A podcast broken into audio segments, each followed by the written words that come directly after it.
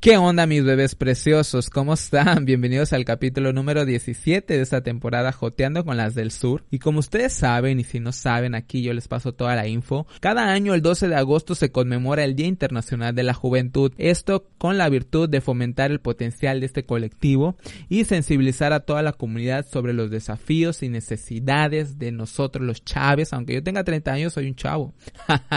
Esto para sensibilizar de todos los desafíos que presentan todos los chavos como nosotros como ustedes, jóvenes allá afuera, en este mundo actual, que este mundo que la verdad a veces se torna un poquito complicado, a veces se torna un poquito difícil, pero si hacemos comunidad y si hacemos eh, empatía, vamos a, crear grandes, grandes cambios. Entonces, para este episodio tengo a cuatro chicos de la ciudad de Mérida, Yucatán. Ellos vienen a platicarnos que están creando cosas nuevas desde sus, desde sus espacios y que la verdad estoy muy contento de tenerlos aquí.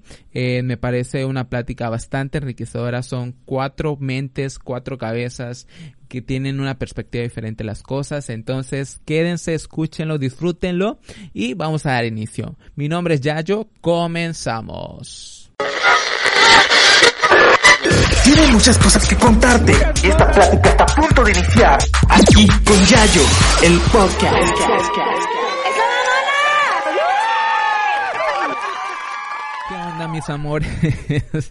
Ay, no sé por qué mis amores, pero bueno. ¿En qué onda, bebés preciosos? Bienvenidos una vez más a este pequeño y bonito podcast LGBTero, este podcast maricón, este podcast gay, orgullosamente gay, homosexual y por y para la comunidad LGBT. Estamos iniciando este episodio número 17 de esta temporada, Joteando con las del Sur, en este podcast, el podcast de Yayo. y para este episodio, como lo comenté al inicio de este episodio número 17, Hoy celebramos el Día Internacional de las Juventudes. Hoy tú quise hacer un episodio especial para conmemorar todas las acciones que los jóvenes y las chicos y los chiques allá afuera que están haciendo y que están creando espacios y que están creando lugares seguros y que están creando apoyo para todas y todes ahí afuera que pueden tener algún problema, alguna dificultad y que ellos han empezado a crear esta comunidad. Entonces estoy muy contento de tenerlos aquí, me parece que cada uno tiene algo valioso que aportar. Va a ser una plática bastante extensa porque hay muchos temas que platicar hay muchos temas que en tocar como nosotros como jóvenes que yo considero que si uno cada uno puede aportar algo mínimo a nuestra comunidad hablando de una forma LGBT más, em, yo creo que haríamos grandes cambios cada uno desde, desde nuestros entornos. Entonces estoy muy contento de que estén ellos aquí. Son chicos maravillosos, con propuestas buenas, con ideas nuevas, con ganas de, de aprender, con ganas de crear, con ganas de apoyar y con ganas de, de, de crear esta, esta verdadera comunidad que mucha falta nos hace crearla, ¿no? O reconstruirla más bien.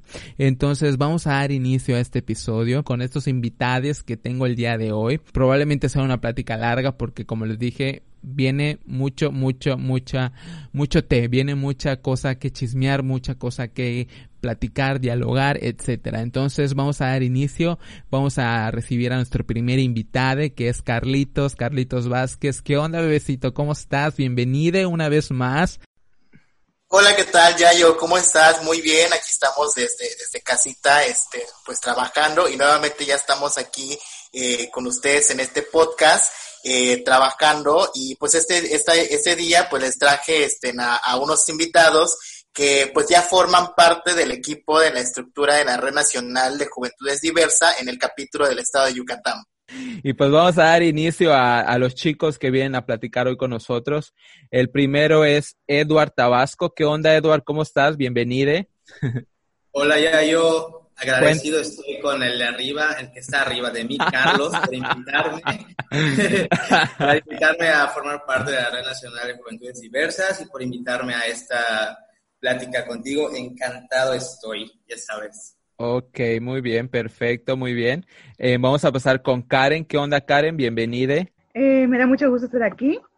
Este, estoy segura que va a ser una plática muy entretenida y más vale que lo sea porque mi novia no sabe por qué no le contesto los mensajes.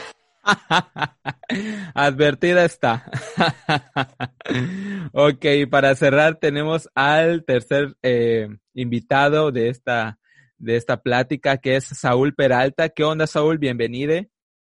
Oli, oli. Hola a todas y todos que nos escuchan. eh, me siento muy feliz. Nada. Eh, todos tienen una un trabajo ahí en la ciudad de Mérida, dentro y fuera de la comunidad. Y antes de dar inicio a esta plática, me gustaría que me platicaran a grandes rasgos qué están haciendo cada uno de ustedes dentro de su entorno, cuál ha sido su trabajo ustedes como jóvenes, en activistas o que están iniciando en este, en este mundo de, de, tratar de, de liberarnos de todas estas cosas que, que nos aquejan a nosotros como comunidad. Entonces vamos a empezar con Edward. ¿Qué onda, Edward? Cuéntame a grandes rasgos qué haces, si tienes marido, si tienes qué. Bueno, pues me acabo de mudar a la capital hace aproximadamente un mes, aquí en Mérida, aquí en Mérida y pues eh, llevo aproximadamente aquí en esto del activismo, vamos a llamarlo activismo digital, porque no podemos hacer mucho, por la pandemia, pero este, tuve como que una idea que saqué de un grupo en el que pertenecía y este, donde íbamos a, ¿cómo se llama?, a interactuar reaccionar en contra de las personas eh, que hacen, que cometen discriminación contra las comunidades o este, oprimidas como la LGBT, como las la comunidad indígena, la comunidad este, negra en Estados Unidos, en todos lados. Entonces, pues nos, yo dije, quiero, quiero tener un grupo, pero más local aquí de Yucatán, donde, donde sabemos que Yucatán es un estado muy, muy conservador y, y pues, es, no sé si podría decirlo, pero ignorante, les falta mucha información, incluyéndonos a nosotros como comunidad, también nos hace falta mucha información. Entonces creé un grupo llamado La Grupa de Choque, hay a quienes escuchen, están invitadísimos, La Grupa de Choque. Es muy famoso, muy famoso. es un grupo privado en Facebook donde juntamos personas que son activistas eh, ya establecidos junto con otras personas de la comunidad que también quieran, que también tienen esta, este coraje, esta molestia y, quieren desahogarlo, confrontar a estas personas con argumentos válidos. Este, y llevamos aproximadamente un mes. Y pues a raíz de eso comencé a hacer unos foros semanales donde invito a personas eh, capacitadas para dar un tema relacionado a, eh, por ejemplo, ya llevamos de VIH, ya llevamos de Body Positive, ya llevamos de de monogamia, o sea, realmente soy monógamo porque muchas, muchas, muchas preguntas queremos contestar y también nosotros como comunidad nos corresponde informarnos. Entonces, yo me he considerado una persona muy eh, ignorante en ciertos temas y yo sentía la necesidad de, hacer esto. Entonces, junté a estas personas, muy agradecido estoy, eh, para que nos enseñen eh, con base en su experiencia. y, y también tenemos personas especializadas, psicólogos, psiquiatras, eh, activistas de renombre aquí en Yucatán que han dado estos temas y nos ha servido bastante. Entonces, a grandes rasgos es lo que estoy haciendo ahora. Ok, muy bien, sí, muy famoso el grupo y muy activo que lo que he visto yo estoy ahí adentro. y sí veo que hay mucho movimiento y está chido, la verdad me gusta mucho lo que lo que hacen y, y suben una publicación y vamos con todo y ya llegan todos con los comentarios y está súper, súper. Con los me enrisa y con los me burla y los me enoja. Sí. es una actividad que nunca va a parar porque sabemos que las redes sociales es algo inmenso como la, unidad, la humanidad misma. Pero yo creo, considero que poco a poco allá podemos encontrar personas que, que, saben que son ignorantes del tema y respetuosamente piden esta información, entonces se las podemos dar sin ningún problema. No solo es pelear y decirles eres un ignorante, no, o sea, argumentamos y si la persona se pone en plan de me vale, me vale, me vale, pues ahí sí, ¿sabes qué? Jódete. Sí, claro. Tu opinión me vale. Cosas así. y sí, creo que mencionaste algo muy importante que es el hecho de que, por ejemplo, hasta uno mismo como miembro de la comunidad desconoce, ¿no? Por ejemplo, yo igual estuve en la misma situación que desconocía muchas cosas y yo decía, güey, ¿dónde estoy parado? ¿Qué, ¿Qué voy a hacer? ¿Cuál es mi función aquí adentro?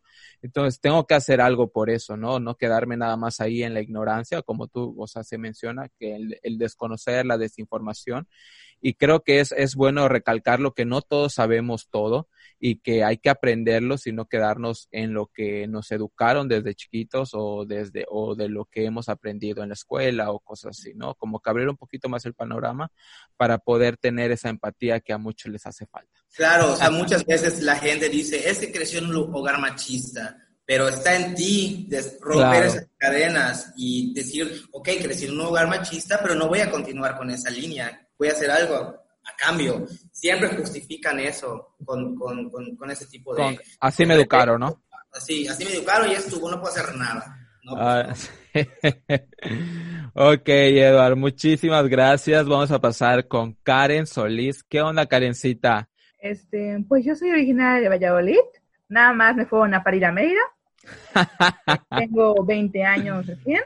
Bueno, no recién, ya en dos meses cumplo los 21, pero este, soy bisexual.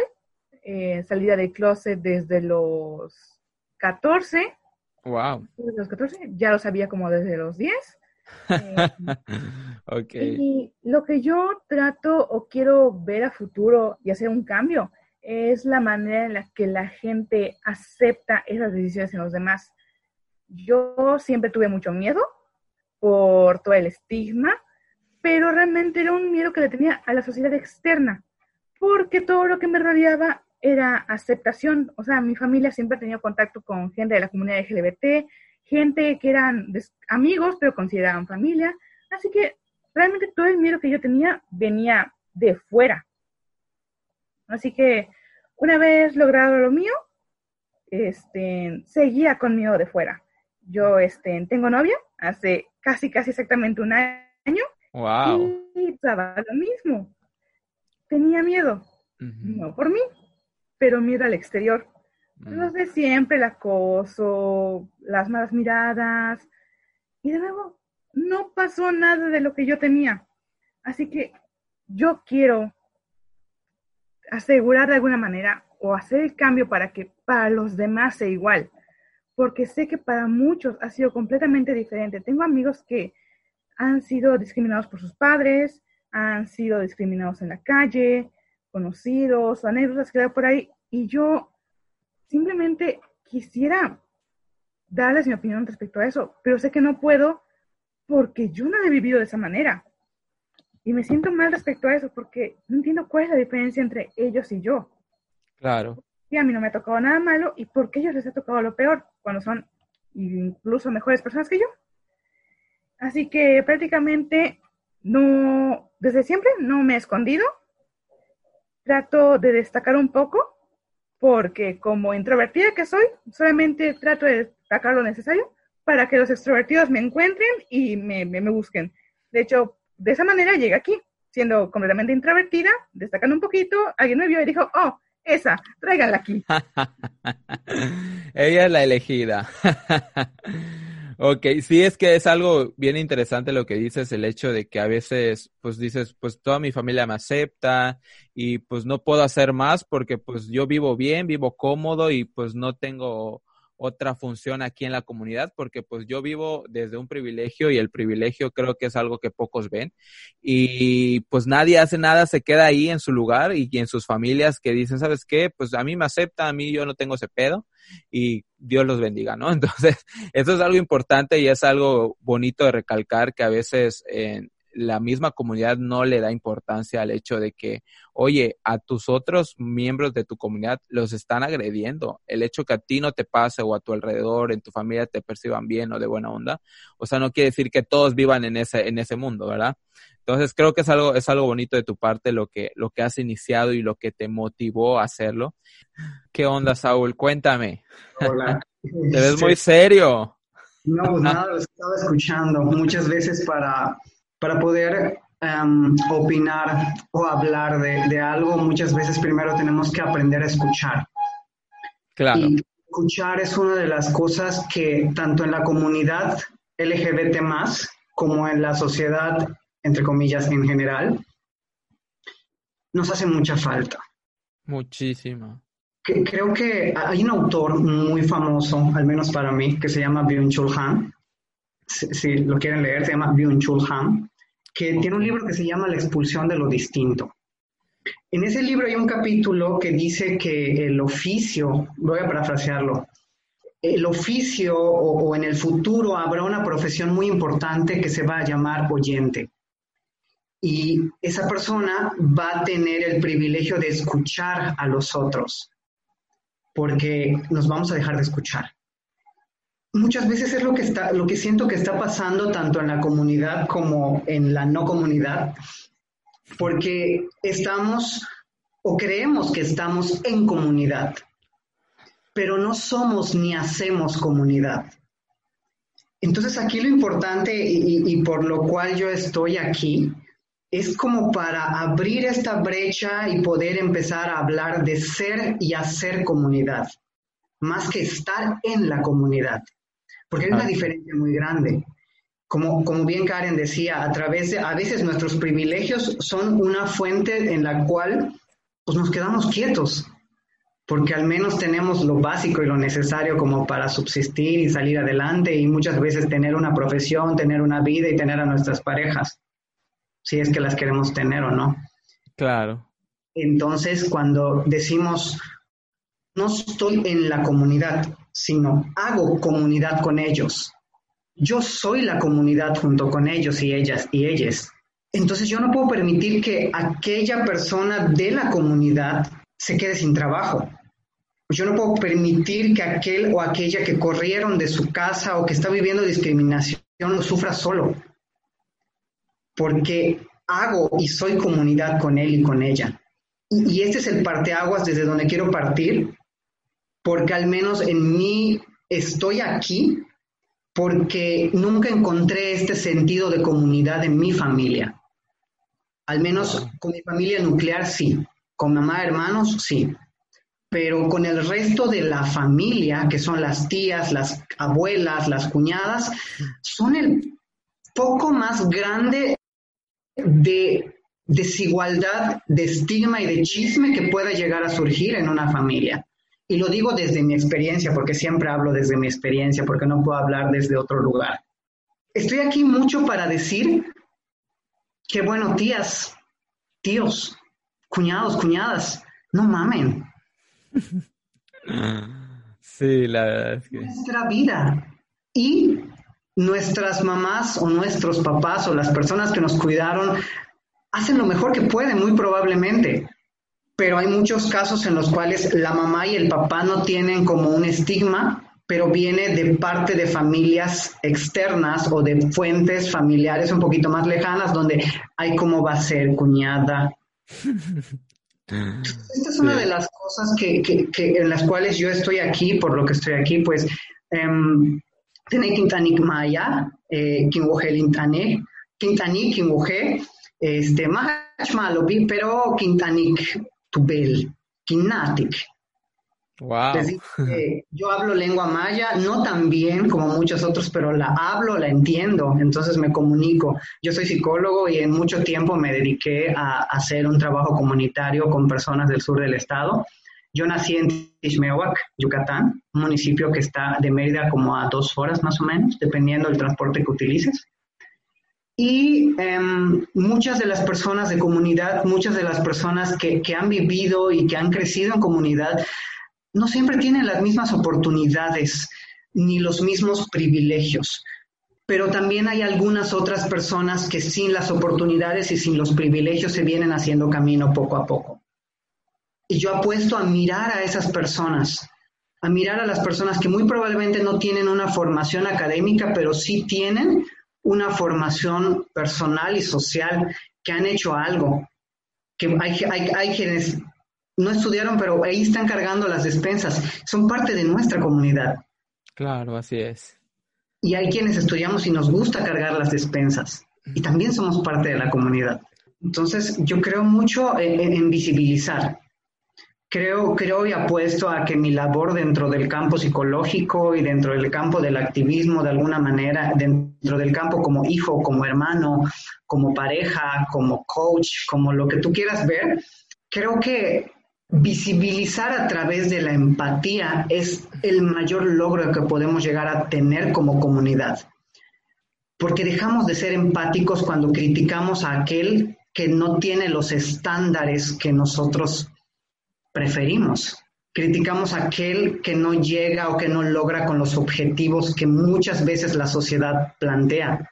Creo que la empatía es una de las cosas que menos se hablan por ser más choteadas, pero que más falta nos hacen, pero no solo saber o hablar de empatía, sino hablar de dónde y para qué queremos esa empatía. Wow, qué, qué chido este.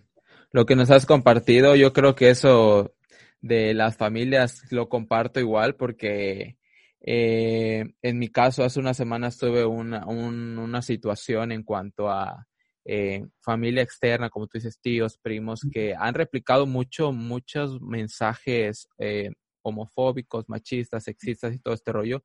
Y al, y al yo percatarme de que todo lo que se vive ahí está mal y al ponerme una postura, me tiran a loco, me tiran a exagerado, me tiran a esto. Entonces, es una batalla muy complicada y muy grande, porque yo creo que la, la principal batalla de nuestra parte, si es que la vivimos, es nuestras familias, ¿no? O sea, yo creo que eh, si una vez que mi familia tenga esa empatía, esa, esa percepción de la que uno vive las cosas, yo creo que ahí yo puedo decir, ok, ya voy por, por buen camino. Pero mientras no haya y mientras siga replicando esto y mientras me digan que estoy loco, que soy un exagerado, que no me ofenden, que esto, es, sigue el trabajo, creo que es, ese trabajo es lo que a uno motiva a hacer todo esto, ¿no? Bueno, así lo considero yo, hablo desde mi experiencia. Y pues qué, qué, qué padre, Saúl, que, que, que te puedas unir a, este, a esta labor que, como tú dices, hace muchísima falta. Carlitos, ¿algo que quieras agregar? Eh, claro que sí, Yayo. Eh, creo que eh, las tres voces que, acabamos de escuchar al final de cuentas genera resonancia a, muchas y a muchos y a muchas de las personas que, estamos este, trabajando desde las juventudes. Creo que es muy importante también reconocer el trabajo de, de las juventudes hoy en día. A mí me ha quedado muy claro el, el, trabajo que, que, vamos a empezar a construir desde este espacio aquí en Yucatán. En el equipo, pues hay jóvenes que apenas están entrando a, a este ámbito del, del, del activismo, el, el, querer aprender, que es como que lo más importante, el querer aprender y, querer, este, pues vamos a, decir, se, ha hablado muchísimo de que dentro de la comunidad, y Saúl lo mencionaba mucho, ¿no? Que es muy importante el, el hacernos comunidad, ¿sí? El hacernos en comunidad es muy, muy, muy importante, que nos hace falta mucho, ¿no? Pero creo que estas, estas nuevas generaciones, que estamos empezando a construir desde el trabajo social, desde el impulso de iniciativas sociales, trabajos comunitarios, activismos, desde las juventudes, es un trabajo muy importante, ¿sí? Porque se habla desde el, desde el adulcentrismo, que, que siempre la persona adulta es el que tiene la capacidad de, y muchas veces por este pensamiento se segrega el trabajo de, de los de las de las los les activistas eh, jóvenes, ¿no? Creo que eh, algo que, que, a mí me ha, me, ha, gustado mucho reconocer y por el cual eh, tuve la oportunidad de, de, invitar a, a, Karen, a Saúl, a, a Edward a, este programa, es porque desde sus propios cuerpos, desde sus propias este, formas de expresar el trabajo, se está generando un nuevo activismo, se están generando nuevos rostros que están luchando para el reconocimiento, a lo mejor no solo de la comunidad LGBT joven y de los demás grupos eh, en situación de vulnerabilidad, sino que también somos jóvenes que estamos trabajando de manera general para buscar espacios más seguros para todas, todos y todes. Claro, así es, Carlitos, es, es muy, muy eh, importante lo que dices, pero por ejemplo, ahorita que los escucho, la verdad, como dice Carlos, los tres tienen algo muy importante que hacer, que quieren hacer y que están haciendo actualmente. Pero creo hemos escuchado una palabra eh, que la, escuchamos siempre, que es comunidad.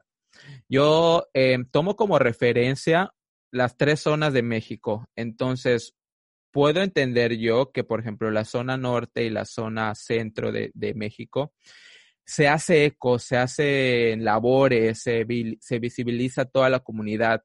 Lo que yo me he podido percatar de un tiempo para acá, les digo un tiempo de tres, cuatro años para acá, eh, que la, la, zona sur de México está poco visibilizada en cuanto a todo, hablando de un contexto LGBT, obviamente. ¿ustedes qué considerarían que, les, que le hace falta a la comunidad de la zona sur para llamarse comunidad como tal, ¿no? Porque creo que es un trabajo enorme. Entonces, ustedes de sus perspectivas, de lo que van iniciando, de lo que están haciendo, ¿qué considerarían que le hace falta a la comunidad, entre comillas, eh, para poder empatizar aquí en la zona sur de, México, para poder crear este eco, para poder visibilizar que aquí hay mucha cultura, que acá hay muchos jóvenes con mucho talento, que hay muchos problemas que todavía no se han resuelto, que hay muchos derechos que todavía nos faltan por trabajar y que creo que la comunidad está dormida en su privilegio. Empezamos con e-, Edward, a ver. este, yo, yo opino que pues mucha gente siempre dice, eh, por, ya pasó junio, ya pasó junio, vamos a, ya para que hablan de la comunidad, eh, ya pasó eso. Entonces yo siempre digo, no es un mes, es, es una vida todo eso. Entonces, si cada vez que se pueda bombardear con información, con videos, ahorita la multimedia, lo digital es lo del día de hoy, entonces es muy importante que no dejemos de visibilizar aunque la gente se empiece a quejar, o sea, hay que seguir visibilizando. Muchos artistas, muchas personas famosas, mucho esto, hacen activismo relacionado con la comunidad LGBT y siempre les dicen que, o sea, muchos comentarios dicen que para qué si ya pasó junio, ya esto y lo otro. Entonces, yo pienso que no hay fecha para, para visibilizarnos. Y los, las campañas publicitarias como la que pasó recientemente con Yari Jones fue una muestra de que, ok, es algo mercadológico, porque vende, esa es un enfoque de venta y que dicen que nos están utilizando para eso. No importa, no importa que nos utilicen para eso, para vender si quieren, pero hay un doble, hay un doble, hay un doble enfoque, un propósito en eso. Entonces, si con eso la gente se va a dar cuenta, va a ver que esa mujer negra transexual existe, pues, y, pero van a generar dinero con ella por esta marca. No importa, la gente de todos modos lo compra o no lo compra, es su capacidad de, de, de dinero, de, de, adquirir los productos, es muy diferente. Pero van a saber que esta mujer negra transexual existe y que hay una diversidad. Entonces yo creo que la publicidad y que, y que bombardear con información y la mercadotecnia es muy buena para la comunidad, este, porque al menos nos da visibilidad. Así sea a costa de que las empresas ganen, generen, no importa.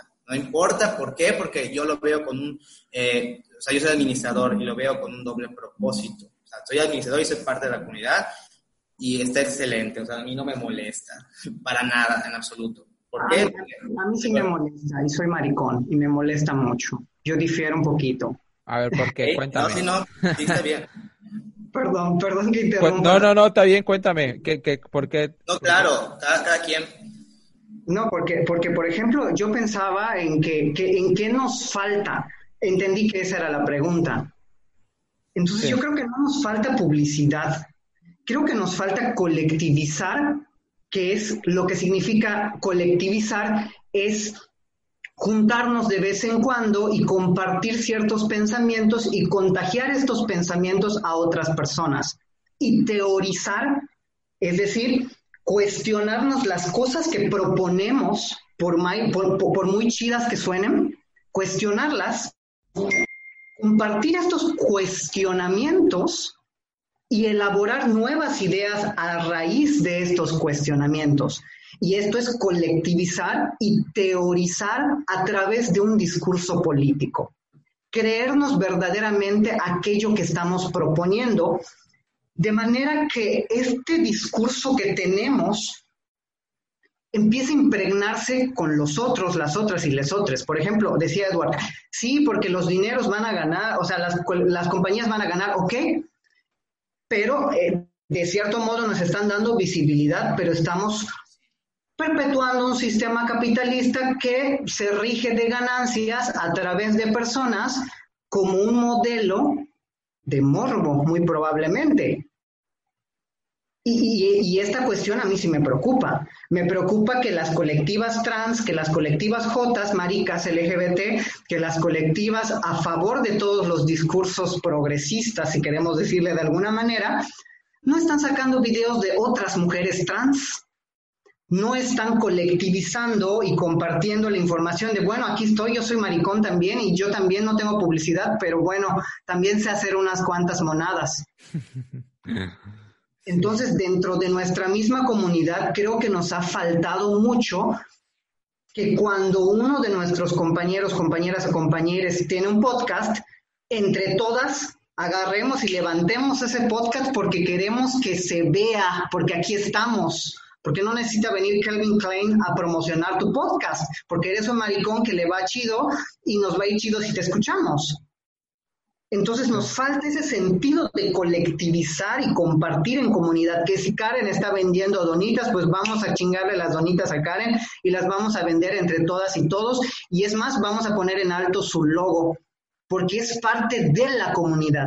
Pero aquí sale un maricón pintando uñas y 20 mil maricones salen criticándole que hay una en YouTube que lo hace mucho mejor.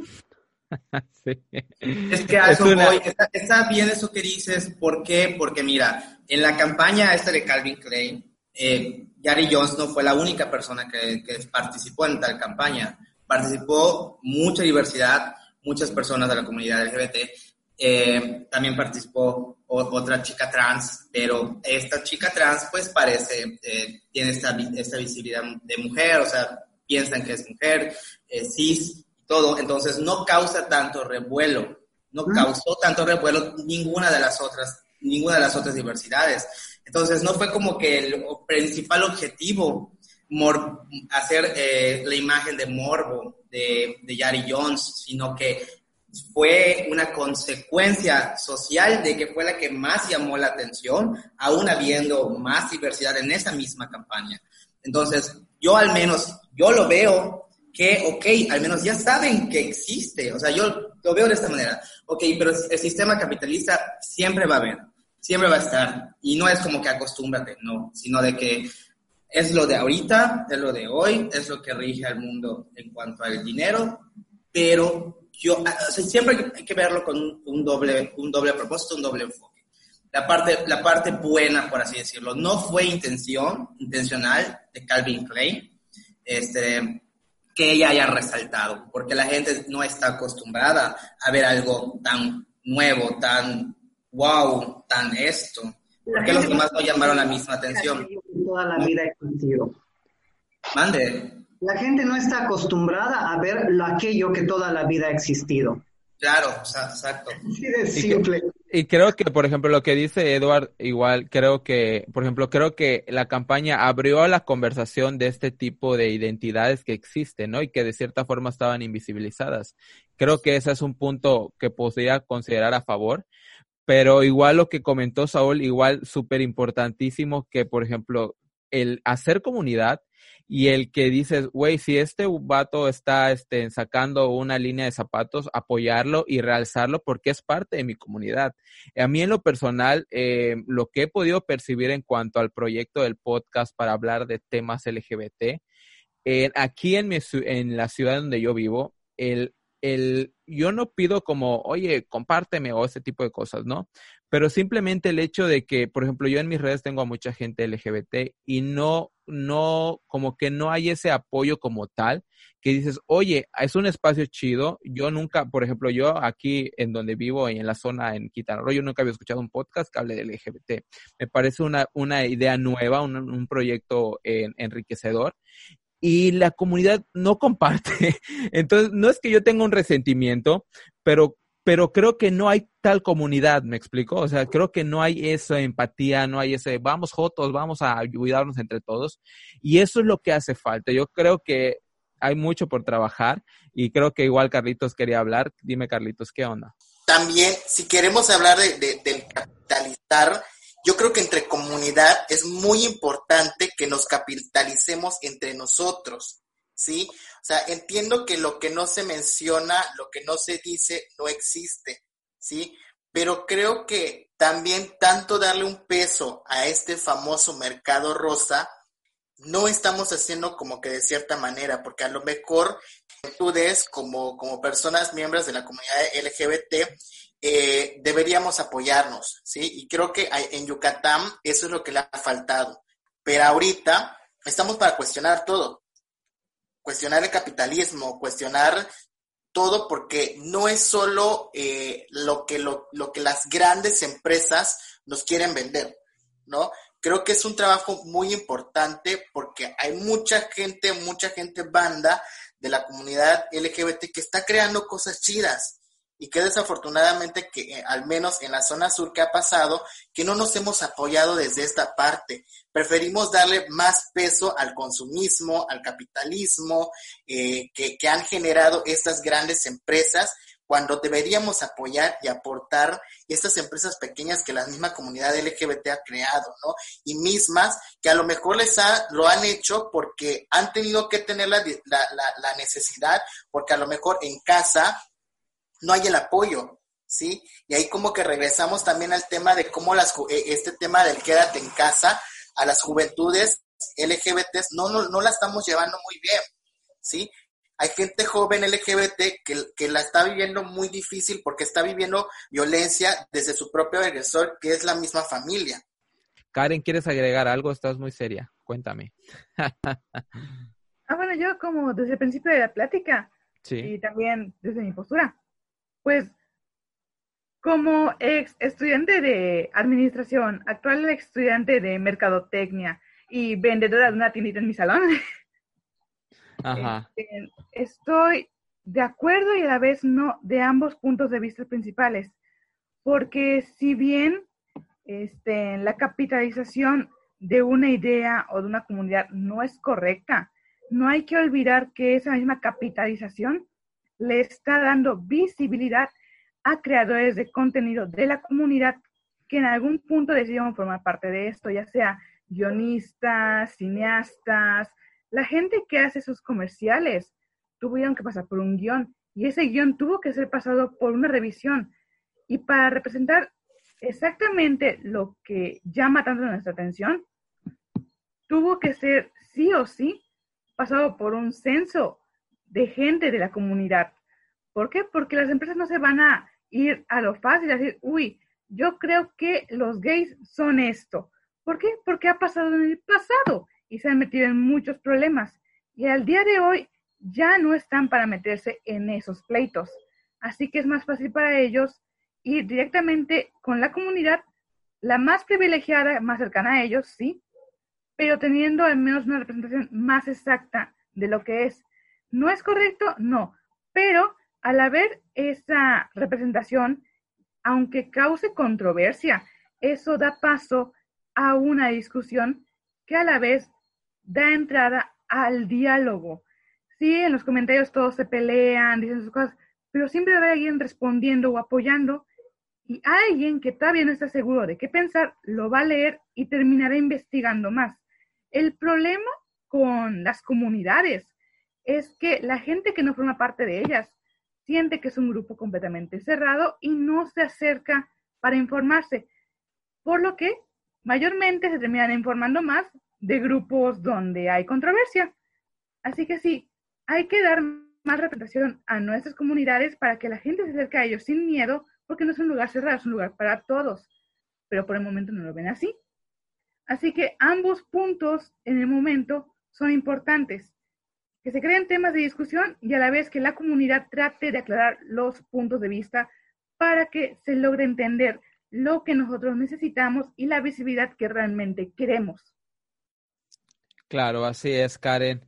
Es muy importante todo lo que todo lo que dices y, por ejemplo, han mencionado mucho de que hay que hacer y que eh, hay que crear comunidad y todo este tipo de cosas pero creo que a veces como jóvenes o jóvenes adultos que somos, eh, creo que a veces podemos toparnos con muchos peros o con muchas murallas que no nos permitan trabajar.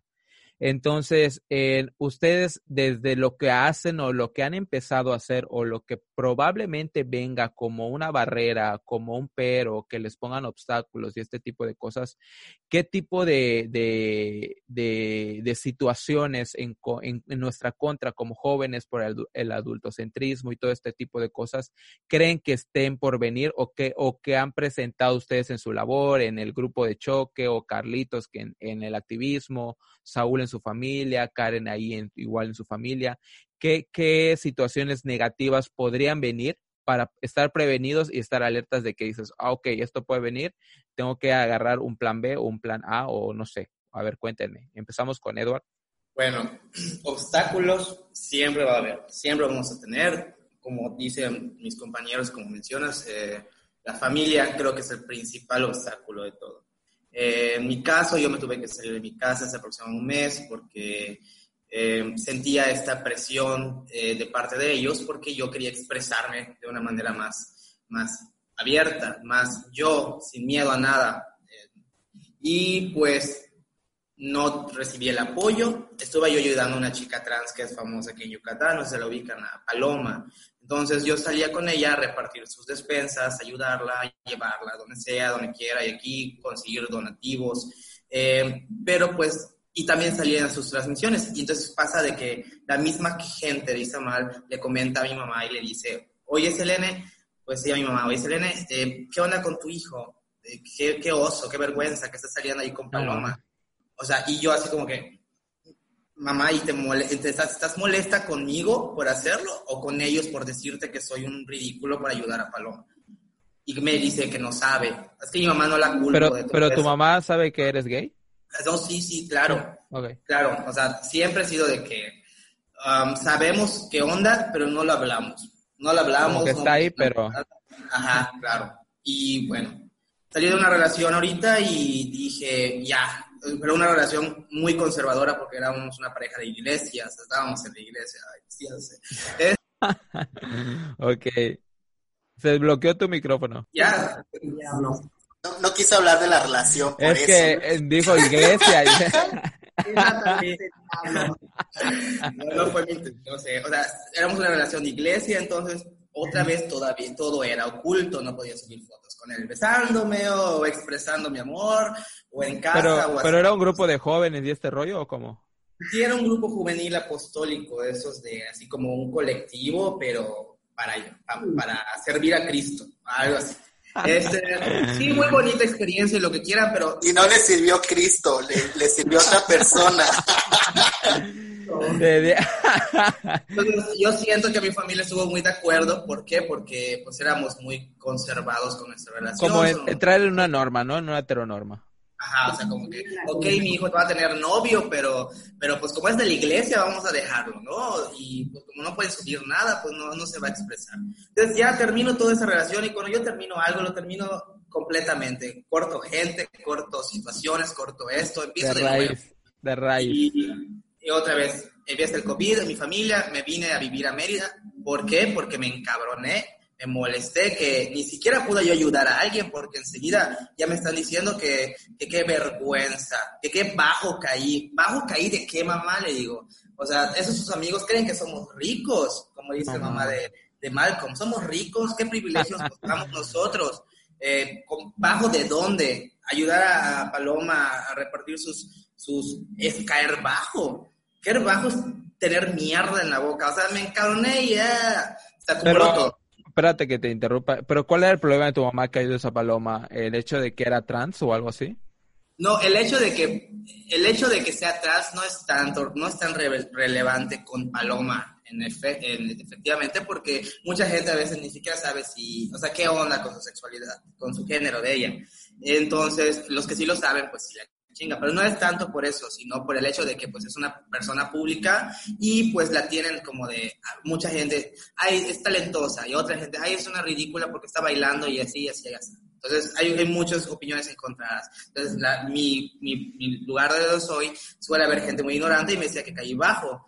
¿Por qué? Porque pues piensan que está loquita o algo así o acá.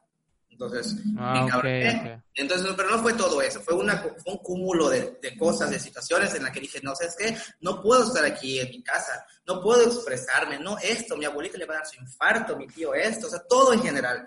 Ah, qué complicado. Dije, bueno, ya terminé mi carrera, eh, pregunté en mi, en mi Facebook, ¿alguien me puede dar alojamiento? Y pues sí, salió alguien que me está apoyando bastante, muchísimo, y aquí estoy todavía en Mérida. Entonces, yo creo, a ver, ¿cuál era la pregunta? Pero ya que abrí mi corazón, ya que me aquí psicólogo y todo. Ya nos contó toda la historia. Sí, pero te la resumo, pero o, ¿cuál o, sea, las barreras que se pueden presentar en cuanto a esta labor que, que hacemos como comunidad. Ok, bueno, entonces ya vienes a vivir acá, esa es una barrera muy grande. La familia. Horrible, sí, horrible. La familia creo que es una barrera enorme la sociedad, las adversidades, el que voy a comer mañana, el, nadie vive del activismo, nadie vive, nadie vive de apoyar a la gente, nadie come de eso. Entonces, esa es una, en mi situación, una, porque no he encontrado trabajo ahorita, una situación muy, eh, este, es muy triste, porque a veces te desanimas, no quieres ni siquiera comentar, ni siquiera contestar, ni siquiera hacer nada, pero te, te acuerdas y te, y dices, no, Edward, o sea, hay personas que la están pasando peor o mañana es otro día o cosas así, ¿no? Como para levantar. Bajón, ¿no? te dan bajón. me da mi bajón, me da mi bajón de un minuto y ya luego otra vez, vámonos. Vámonos, perra, la que sigue. Sí, sí. Entonces, yo creo que eso, esos, esos obstáculos para las personas que quieren hacer activismo siempre va a estar ahí. Y si no está, no quiere decir que estás en una situación privilegiada, porque a mí sí me, sí me molesta cuando utilizamos el privilegio como excusa para todo, para todo, porque hasta si, si, a, si a ti te golpearon, por ejemplo, y a ti no, ah, porque como tú eres, es tu, privilegio, por eso no te golpearon, porque eres más guapo, por esto, por lo otro, no sé, o sea, cosas así. A veces por estupideces meten el privilegio. No creo que siempre se deba ser así. Entonces, esta es una de esas adversidades. Y también el de que te encuentres con personas que te estén refutando, refutando, refutando, aún siendo de la misma comunidad, en vez de buscar soluciones colectivas, te truncan, te traban, te dicen, como una vez que publicó un screen de una persona que me en Instagram que yo no soy activista, que soy una ridícula, inventada, que no sé qué, que quiere llamar la atención, necesita atención y que metía gente a, a mi cuarto, ni mal, no sé de dónde y si fuera así, ¿qué? O sea, ¿qué tiene que yo meta gente a mi cuarto? Entonces, que te empiezan a truncar porque empiezas a sobresalir, empiezas, empiezan a, notar tu presencia, tu trabajo. Entonces, siempre, siempre también va a estar este obstáculo, la misma gente y la misma gente de tu comunidad. Entonces, son una de las principales. Familia, dinero, eh, la sociedad y, y pues el hambre. Creo, Creo que sí, has, has tocado algo bien importante, el hecho de que cuando alguien empieza a preocuparse por este tipo de situaciones y este tipo de comunidad, no te digo que a mí me ha tocado, pero sí he escuchado uno o dos que dicen, maldita inventada, maldita ridícula, ¿qué estás haciendo? Que no sé qué. Y es algo a mí que en algún momento atrás sí me hubiera afectado, pero o sea, yo sé el propósito de lo que estoy haciendo y eso es lo que me deja tranquilo, me explico, a veces la gente pues no sé cuál sea su intención y a veces, eh, por ejemplo, mi novio me dice, pregúntales a ellos qué están aportando, o sea, bueno mucho lo que tú hagas, es algo chido y es algo que, que, está dejando algo bueno, positivo en una o dos personas. Ojalá fueran más, pero pues si con una o dos personas está súper bien. Entonces, creo que a veces, como tú dices, la misma comunidad es la que te echa hacia abajo y es lo que no hace prosperar y no hace avanzar en cuanto a estos temas. Eh, Saúl, algo que lo que tú quieras comentarnos. bueno, pues nada, que bueno, al menos yo desde mi práctica profesional em, me he formado atendiendo a muy bajo costo, incluso a veces sin costo, a personas que son de la comunidad LGBT o que tienen con VIH. Entonces, cuando llega una persona conmigo, y, lo digo aquí públicamente porque me pueden buscar en, cualquier, en cualquiera de mis redes sociales como Saúl Peralta, o a través de la grupa de choque, incluso pueden preguntar, no lo sé. Muy activa estás. cuando, cuando, alguna persona llega conmigo y, y, me dice, lo que pasa es que vengo por que me está pasando esto, siempre y cuando sean situaciones LGBT fóbicas, diversofóbicas, o que tengan que ver con VIH, yo considero en primero decirle, ok, el costo no importa. Después, si puedes, me pagas y si no, podemos seguir todas nuestras conversaciones sin ningún compromiso. ¿Y por qué hago esto? Porque creo que el principio de cualquier revolución es el arte de cuestionarse. ¿En qué sentido? En empezar a deconstruirnos. Y deconstruirnos no significa dejar de ser quienes somos. Al contrario, es reconocer quiénes somos y de qué manera impactan nuestras acciones cada vez que las realizamos, ¿no? Es cuestionarnos la idea del poder. ¿Por qué cierta persona puede hacer eso que está haciendo y yo no he podido hacerlo? ¿O por qué tal persona puede llegar a tal cosa y yo quizá no? ¿O por qué yo sí pude y tal persona no ha podido? Es cuestionarnos la idea de la jerarquía, de lo bueno y lo malo, y pensar qué otras posibilidades existen para hacer de alguna otra manera aquello que es o que parece importante. Y, y la apuesta un poquito más a la idea de la co-construcción en lugar de la reconstrucción después de deconstruirnos. Porque la co-construcción es esta idea de buscar las respuestas que nos estamos cuestionando, pero entre colectiva, a través de la colectividad, del diálogo, del discurso y de la teorización entre muchas, entre dos o tres. ¿Qué opinas de esto que estoy pensando? ¿Crees que pudiera ser útil aquello que estoy haciendo o de qué otras maneras crees tú que yo puedo hacerlo? Y empezar a cuestionarnos y a criticarnos cada vez más. Esto significa ser y hacer comunidad. Y solo se logra con mucho amor y mucha psicoterapia. Eso se los digo de entrada, porque si bien todas estas cosas que nos muestra Edward o que nos ha dicho, cuando las trabajamos en terapia, que yo llevo trabajándolas un chingo de tiempo y haciendo terapia con las personas, pues nos damos cuenta que hay una corresponsabilidad entre comunidad y evitamos juzgarnos. Nos apoyamos las unas a las otras en la medida en la cual lo creemos posible es a través únicamente de la colectivización donde encontramos asociaciones o nos encontramos con asociaciones, con chavos chidos, con organizaciones que muchas otras personas, miembros de la comunidad, representan, como Yayo, como Carlos, como Kelly en Igualdad Sustantiva, como Repavi, como UNACE, como muchas otras asociaciones y cada vez que vamos asistiendo a los eventos que estas colectivas promocionan y cada vez que vamos juntándonos a teorizar o a cuestionarnos entre grupo, entre amigos, entre conocidos, entre novios, no lo sé, simplemente para escuchar las charlas, un podcast, es generar una red de apoyo y saber quiénes están ahí y con quiénes puedes contar. Y generar este, esta red de apoyo entre la comunidad LGBT es demostrar a la comunidad no LGBT que somos comunidad, que hacemos comunidad, que somos una red de que cuando uno se cae lo sostiene. Este es el ideal máximo al cual yo quisiera llegar. Pero para eso necesitamos de todas, todos y todes, de que se atrevan a cuestionar, que se atrevan a teorizar, que se atrevan a escuchar. Si yo escucho, muy probablemente no tenga nada más que decir porque verdaderamente estaba escuchando. Y muy probablemente no voy a decir aquello que estaba pensando, porque no estaba pensando, estaba escuchando. Y nada más. ok, wow, este, muy acertado, Saúl. Eh, no sé, Karen, ¿qué, ¿qué, quieres agregar? Bueno, pues seguimos teniendo muchas problemáticas en cuanto a lograr un cambio en el Congreso, ya saben, el matrimonio igualitario.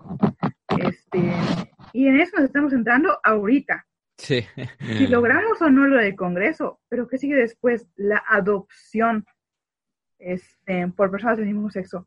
Ese es un problema que aún no nos hemos planteado porque todavía estamos concentrándonos en el problema del matrimonio como tal.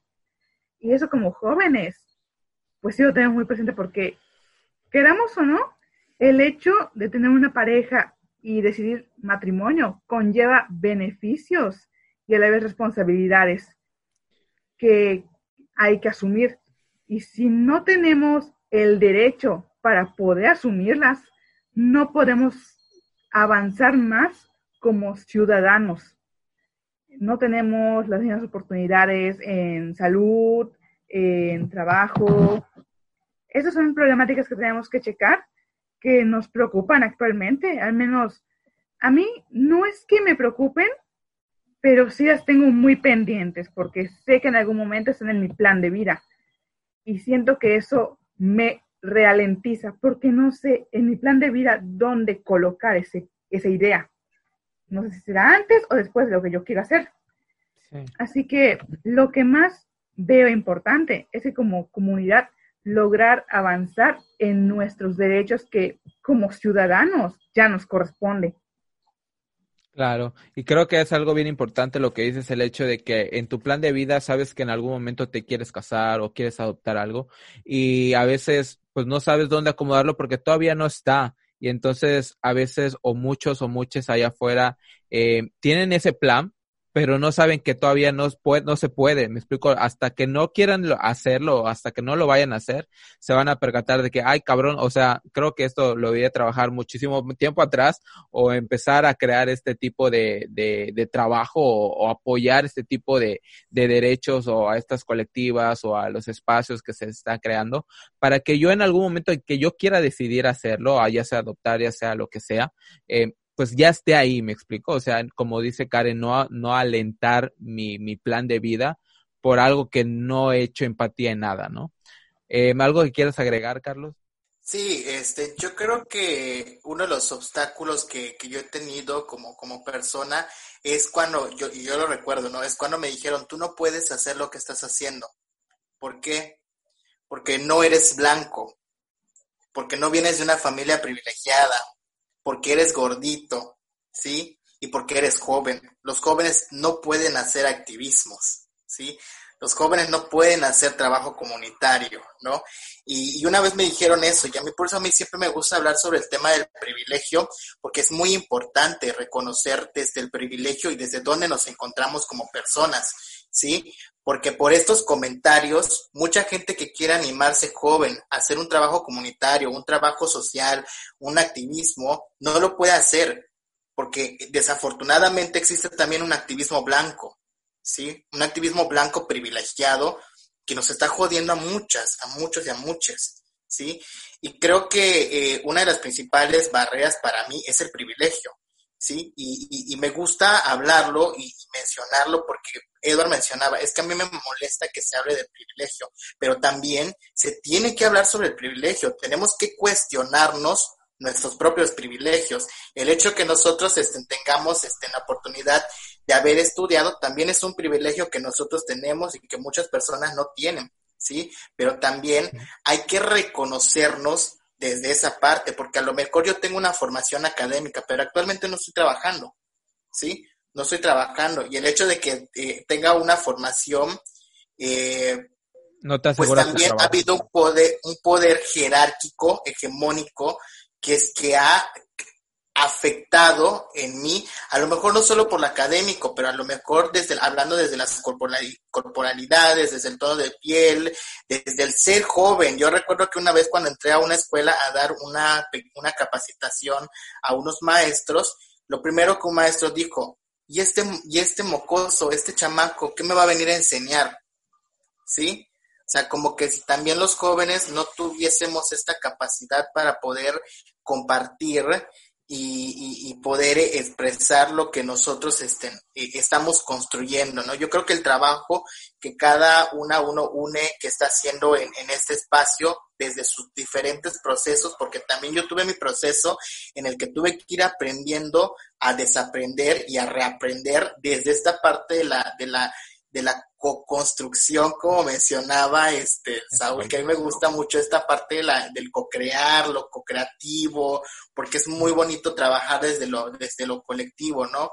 Pero creo que también este, es muy importante eh, eh, el trabajo que estamos haciendo, desde lo mínimo hasta lo más grande, ¿no?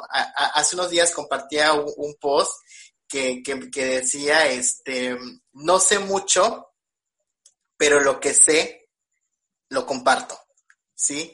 Y creo que desde esta, desde esta mirada deberíamos como de cierta manera pensar, o sea, no, no, no seguir replicando estas prácticas hegemónicas, no porque sé eh, más que uno, este, voy a hacerle menos a, la capacidad de pensamiento, de desarrollo, de habilidad de la otra persona, ¿no? Creo que eh, a mí me ha gustado mucho este tema del compartir y creo que como jóvenes nos encontramos en una etapa para poder compartir eh, conocimientos, sabiduría. Yo escucho a, Saúl, escucho a Karen, escucho a, a Edward. Para mí todas las, todos los, este, los comentarios se me hacen muy importantes, ¿sí? Se me hacen muy importantes, sean buenos, sean malos, sean asertivos, no asertivos, son muy importantes porque al final podemos hacer este, este proceso de construcción que mencionaba para poder analizar lo que estamos haciendo. Y no es malo que también entre nosotros nos cuestionemos, al contrario, entre nosotros que somos jóvenes y tenemos la confianza y podemos hacerlo, adelante, podemos cuestionarnos y poder a lo mejor, si no estamos entendiendo muchas cosas, podemos ayudarnos e ir como que de cierta manera, eh, vamos a decir, moldeando eh, nuestras prácticas, ¿no? Moldeando estas prácticas a lo mejor que vienen desde, desde diferentes procesos en las cuales nosotros hemos compartido, ¿no?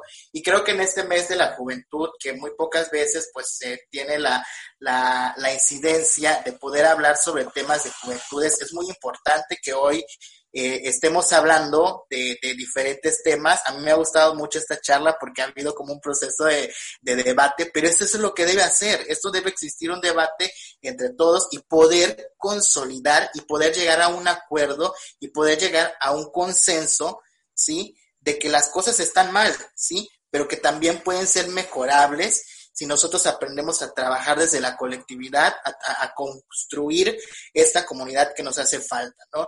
Entonces, pues nuevamente, pues, eh, eh, Yayo, este, pues gracias porque me ha gustado muchísimo este poder compartir con ustedes a pesar de la contingencia. Me da muchísimo gusto de que existan estos espacios que se necesitan, que se requieren para que todas las voces puedan hablar puedan, y puedan también ser escuchadas. Que muchas veces hoy en día de la juventud, muchas voces de mucha gente que quiere luchar y quiere hablar y quiere exigir, no lo puede hacer por el miedo, ¿no? Y creo que si hoy podemos estar acá, nos, vamos, tenemos que reconocer este privilegio, pero también reconstruir de este privilegio para que más personas pudieran recibirlo como tal. Oye, Carlos, yo nada más quería mencionar algo rapidito. No, dime, dime. Eh, te voy a arrastrar ahorita, es cierto. Este, yo mencionaba lo del privilegio, Carlos, en cuanto a muchas veces, muchas veces hay quienes se pasan de listos con este privilegio de utilizar el privilegio para poder a otros con privilegios. O sea, a mí me han dicho, es que, Eduard, tú ya estudiaste, ya tienes carrera, tú no puedes decir nada porque lo ves desde tu privilegio.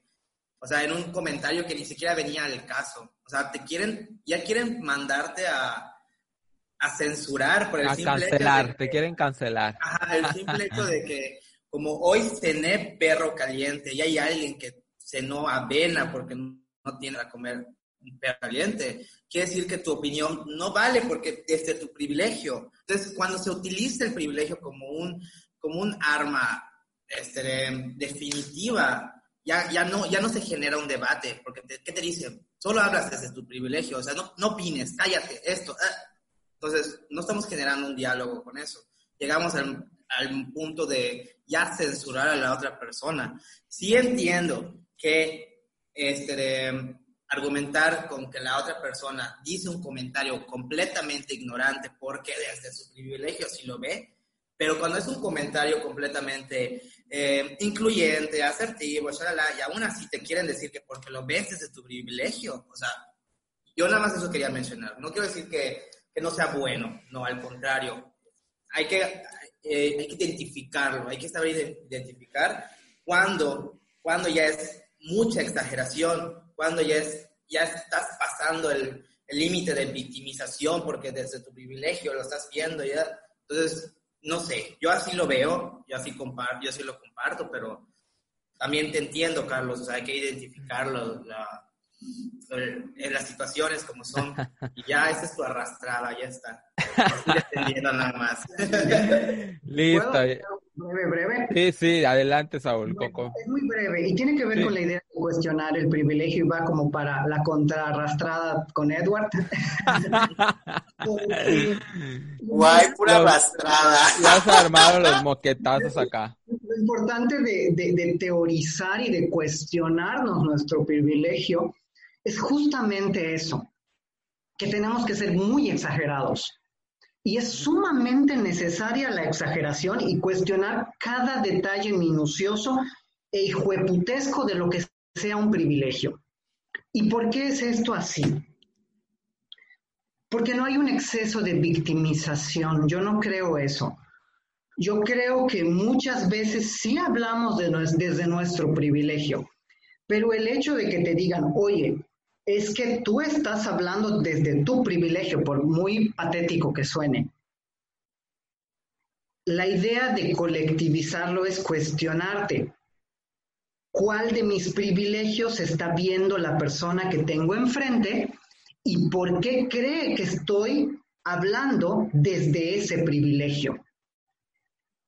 No se trata de debatir. Es una de las cosas que, que traigo a colación porque allá es otra de mis radicalidades muy en contra, que yo no creo en el debate, sí creo en el diálogo. Creo muchísimo, muchísimo en los espacios conversacionales, en los espacios de diálogo, en la multivocalidad, que es esto que Carlos decía, que a través de la multivocalidad co-creamos y generamos espacios de conversación. Es decir, validar todas las voces y decir, bueno, qué bueno que tú lo ves de esta manera, Edward, pero déjame decirte que teóricamente y prácticamente tiene otro sentido. No estoy debatiendo contigo, únicamente estoy poniendo sobre la mesa aquellas cuestiones que a través de mi historia y de mi proceso de conocimiento como cultura general he aprendido y que muy probablemente te sirvan para ver de una manera un poco más diferente esto que tú estás viendo y no tomártelo tan personal. Entonces llegamos a un diálogo. Y este diálogo es en el cual yo te invito a repensar cuando hablamos de privilegios, decir, bueno, sí, estoy hablando desde mi privilegio porque tuve una educación, pero ¿qué cosas estoy haciendo con este privilegio?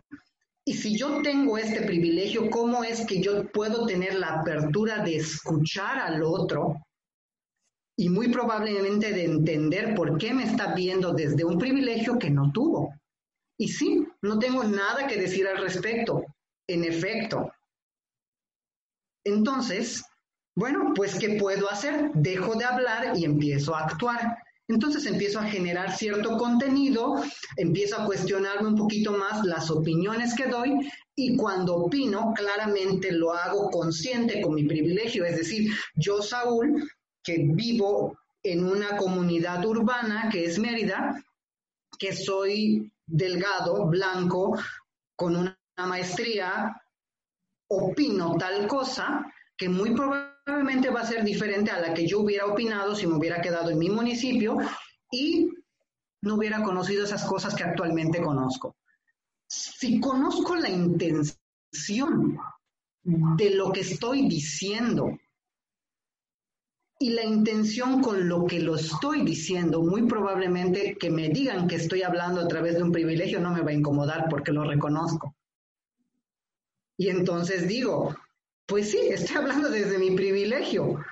Afortunadamente y desafortunadamente, dime qué puedo hacer desde mi privilegio que sea útil para que en relación con cómo tú te sientes, podamos llegar a un acuerdo o podamos llegar a otra posibilidad que ni siquiera nos imaginábamos.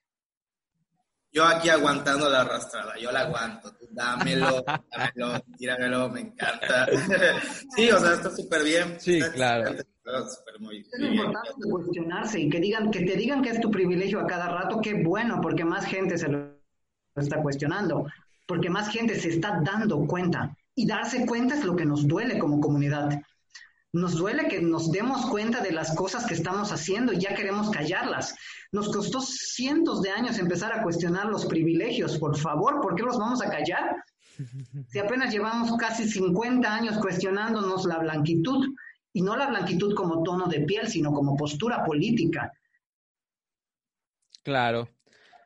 Ay, chiques, está muy interesante este capítulo, la verdad lo estoy disfrutando mucho. Creo que cada uno tiene algo bueno que aportar, tiene una perspectiva diferente, como lo mencionó Carlos, cada quien ha vivido un proceso diferente Y la verdad es que sí, estoy muy, muy feliz con, con esto que, que se ha eh, surgido con este episodio. Desafortunadamente, pues tenemos un límite de tiempo. Espero que este, pues más adelante puedas pasar algo más. Eh, pero ya para finalizar, me gustaría que me comenten muy breve eh, cómo ustedes se ven en un futuro haciendo lo que han empezado, lo que están haciendo actualmente o lo que tienen en mente por hacer, cómo se ven, cuál es su, cómo, cuál es su visión de lo que están trabajando ahorita ustedes como jóvenes. Empezamos con Edward. bueno, he pensado, eh, ahorita estoy en la red, en la red nacional de juventudes diversas, necesito aprender mucho, necesito reunir toda la información necesaria. Eh, pero sí me veo con una organización propia, que tal y la Grupo de Choque se vuelve una organización sin fines de lucro para ayudar a personas eh, con necesidades o algo así, ¿no? Entonces, sí me imagino abriendo un tipo de este, un, espacio de este tipo y pues es que no sé cuánto hacer, hacer, cosas ya más, más, más eh, más fuertes, por así decirlo, más eh, ir al Congreso. Bueno, todos van, a, todos los activistas van al Congreso, todo esto, o sea, algo ya más, más directo allá, ¿no? Entonces, a mí me gusta, sí, a mí me gusta, a mí me gusta mucho el activismo radical, como menciona eh, Saúl, que esto de ir allá y bloquear pasos y esto, me encanta, me encanta porque es realmente como que un, un activismo presencial. Y siento que estamos atados de manos ahorita por el COVID y aquí queremos ir a partir madre, si lo quieren ver así, no tanto partir madre físicamente, sino hacer algo ya físicamente real. Entonces yo sí me veo con, con una asociación propia eh, o en conjunto y seguir trabajando con otros grupos, pues, eh, más mi, pues, mi trabajo de base, que sea, no sé, de bailarina exótica o algo así. Este, en el jardinero, sino cómo va a levantar la organización. claro, creo que hay, creo que hay algo importante que has mencionado, el, el recibir información. Creo que seas activista o no seas, eh, trabajes estos procesos, creo que todos como comunidad debemos recibir esta información. Creo que es indispensable estar lo suficientemente informados para, para poder crear todo esto que le llamamos comunidad, ¿no? Eh, Karen. Sí, pero yo quería... No, dime, sí, dime. No, dime, dime. Este, en cuanto al activismo, yo no me considero un activista. no me considero una persona activista ¿Por qué? Porque para mí eh, la palabra activista tiene mucho, mucho, eh, mucha historia que viene arrastrando esto. Entonces, nunca, tal vez nunca, ojalá algún día pueda yo comparar el poco trabajo que hago como para ya poder llamarme activista, ya sabes, porque siento que es una palabra que a muchos les queda grande y, este, y creo que es más, no es un nombre, es como que un reconocimiento que la gente te diga activista. No te puedes, yo siento que no puedes auto, llamarte, ¿no? Proclamarte activista solo por una cosita, bueno, no sé, depende, ¿no? Pero ya que la gente te lo diga, es como que un reconocimiento y de ahí viene esta parte de, no sé, no necesitas validación de nadie, pero sientes que estás haciendo algo realmente, ¿no? Y para mí, los activistas realmente son héroes. Son héroes, eh, son justicieros sociales que pues están moviendo, están haciendo y, y que son, lo, son una, es una clave importante en cualquier lucha que haya eh, hoy en la comunidad LGBT. Entonces, hay mucho trabajo que hacer para poder, hablo de mí, de mí, de mí mismo, tengo mucho trabajo que hacer para poder llegarme a considerar como tal. Entonces yo solo quería despedirme con eso porque nunca lo había yo mencionado antes, pero que yo no me considero como tal activista. Considero, eh, mm, no sé. bailarina exótica, sí. La exótica molesta con la sociedad, tal vez. bailarina exótica sí te consideras, ¿no? Okay. Pues ya con esto termina mi participación. Ya yo, muchísimas gracias por este espacio. Ok, eh, Karencita. Sí, bueno, este, estoy más o menos este, pensando lo mismo. Yo sé que no puedo considerarme al 100% activista, de hecho, ni un 50%, porque apenas estoy entrando a este mundo, a este, a esto que me rodea, la información y demás. Igual estoy aprendiendo, no me quedo con información de, ah, esto me gustó, esto es lo que yo pienso. Trato siempre de actualizarme con lo nuevo que llega. De igual manera, este, lo que pueda hacer como activista o voluntaria aquí o allá o donde esté, yo siempre voy a estar dispuesta a hacerlo.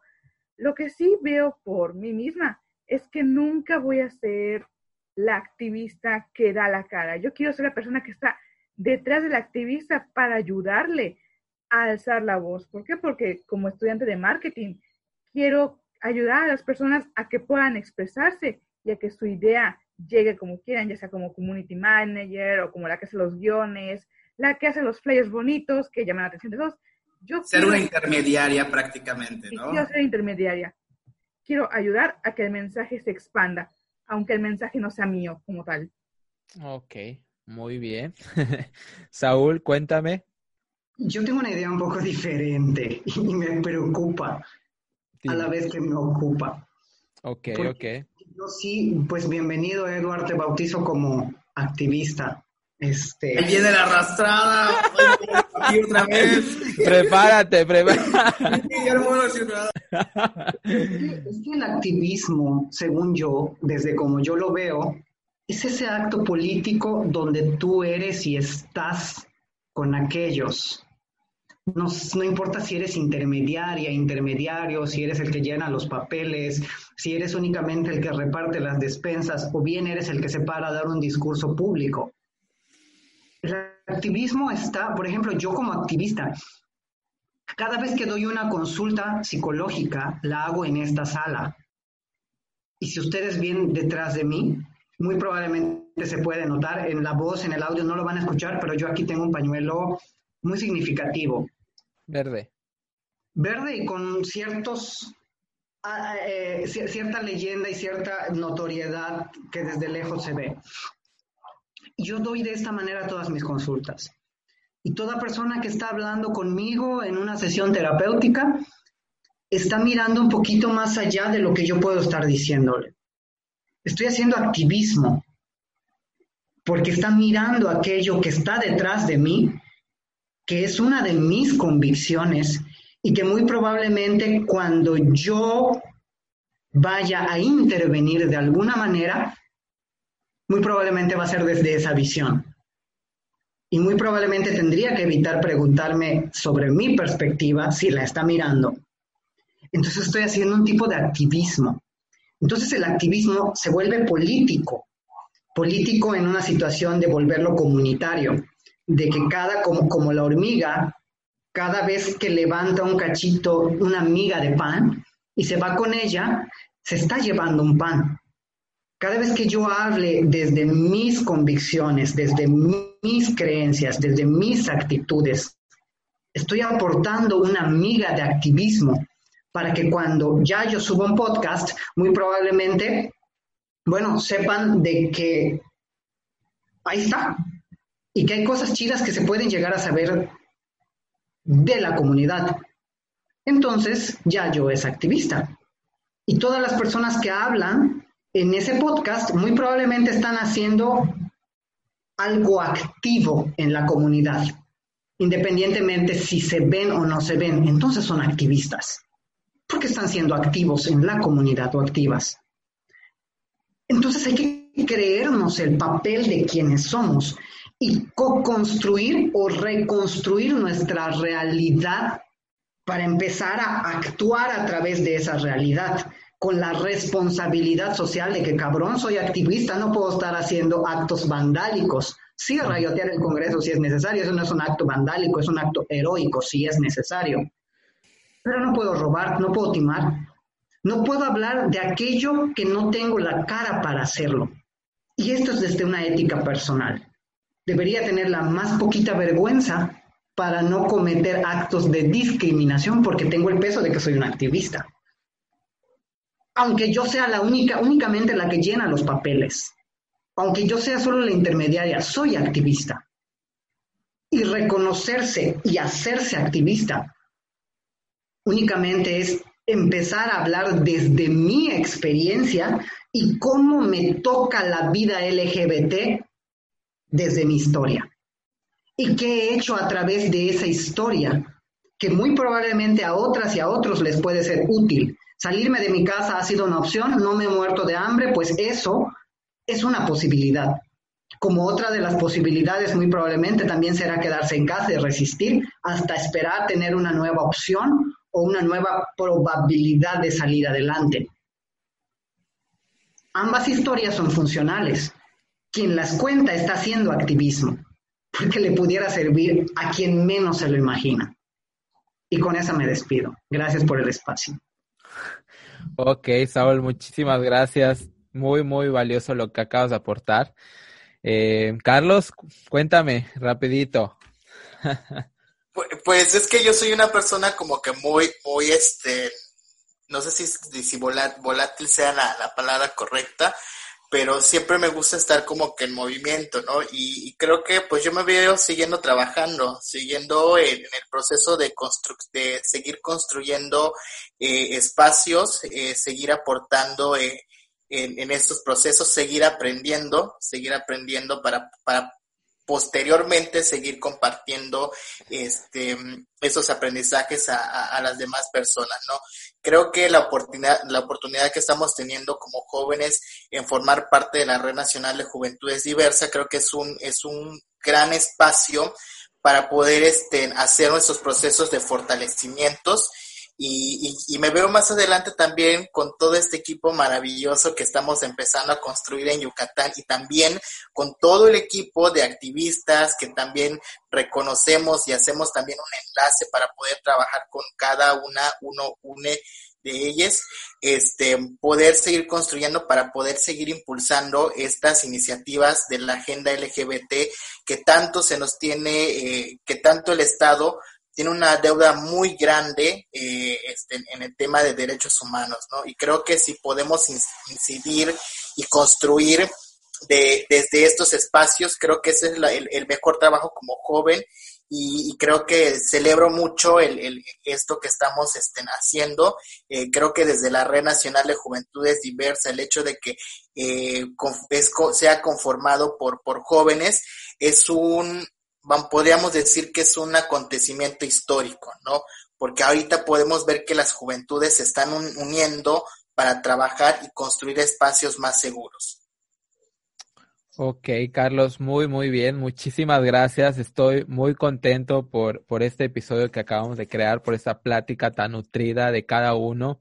Eh, la verdad, les agradezco mucho que confíen en el espacio. El espacio siempre va a estar abierto para ustedes, para todos o para, para quienes se quieran sumar. Yo siempre he hecho la invitación, quien quiera entrar, que me mande un mensaje, que me escriba, oye, ya yo quiero platicar de esto, quiero hacer esto vamos a hacerlo. Si es posible, se va a crear, ¿no? Entonces, eh, rapidito, si tienen alguna red de apoyo, algunas redes sociales de ustedes para que alguien si nos escucha los pueda buscar, para poder interactuar, para poderles preguntar. Eh, Edward. Pues busquen la, la grupa de choque. Es famosísima la red donde nos apoyamos, porque ya se puede decir como que una pequeña red, comunidad ahí de que echamos el apoyo. Todo así. Entonces, busquen a la grupa de choque como tal y eh, pues en mi Facebook, Eduard Tabasco. Eh, bueno, pues como Saúl Peralta en Facebook, eh, es muy fácil encontrarme. Y amigas y amigos que nos escuchan, si necesitan atención psicológica, alguna consulta psicoterapéutica y no tienen los recursos para poder adquirir un servicio como este, pues contáctenme. Este, sin ningún problema, sin ningún compromiso, estamos para hacer y hacer comunidad y pues para eso estamos, si no, ¿para qué?